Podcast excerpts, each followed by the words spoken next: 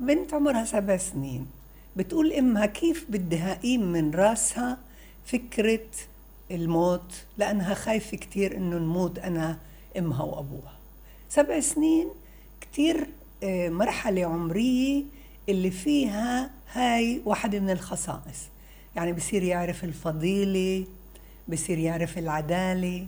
من سبعة لتسعة هاي مرحلة اللي فيها كمان بحب الحقيقة بحبش المراوغة. يعني بسأل كتير مرات بسأله ماما كيف تعرفتي على أبوي بابا كيف تعرفت على أمي. وكتير بحبوا كمان يتعرفوا على ثقافات غيرهن ويتعلموا عن نماذج اللي هي نماذج قيادة زعامة اللي حققت كتير لشعبها مثل غاندي مثل مانديلا. يعني هاي القصص كتير كتير مربوطة بهذا الجيل.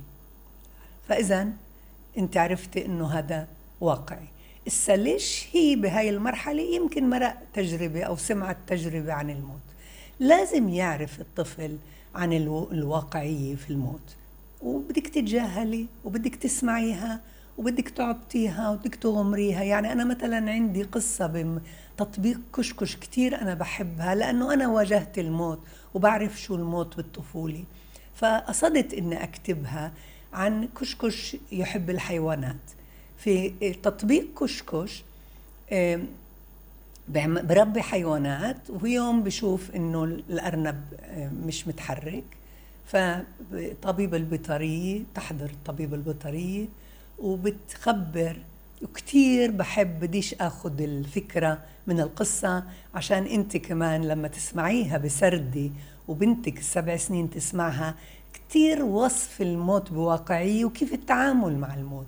كتير قصة اللي سمعت من كتار من الأهل اللي ريحتهن واشتروها كقصة. هون أنت بتقدري أنك تتوفر بالتطبيق وتسمعها البنت وتعرف شو هو شو أهم شيء مفاهيم قضية الجسم وكيف بتوقفوا الريات والقلب وكيف يصير كمان حدا يعلمني فعاليات اللي فيها أنا أتريح لما بواجه حالة موت أو لما بفكر بالموت.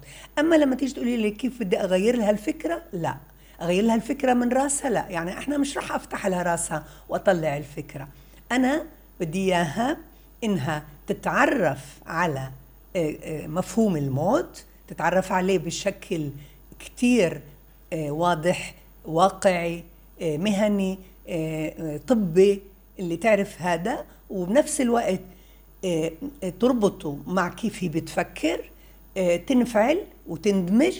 وبعد ما تندمج تقدر تاخذ من القصة الفعاليات اللي أنا عرضتها. كتير مهم التطبيق مش بس كشكش يحب الحيوانات. كتير كمان كشكش ضد العنف كشكش حارس القلعة. لجيلها هذه قصص اللي بتساعدها على إنها تندمج ووسيط عاطفي لإلها وكتير بيفتح لها آفاقها بالمعرفة بما إنها هي بجيل المعرفة المنطقية.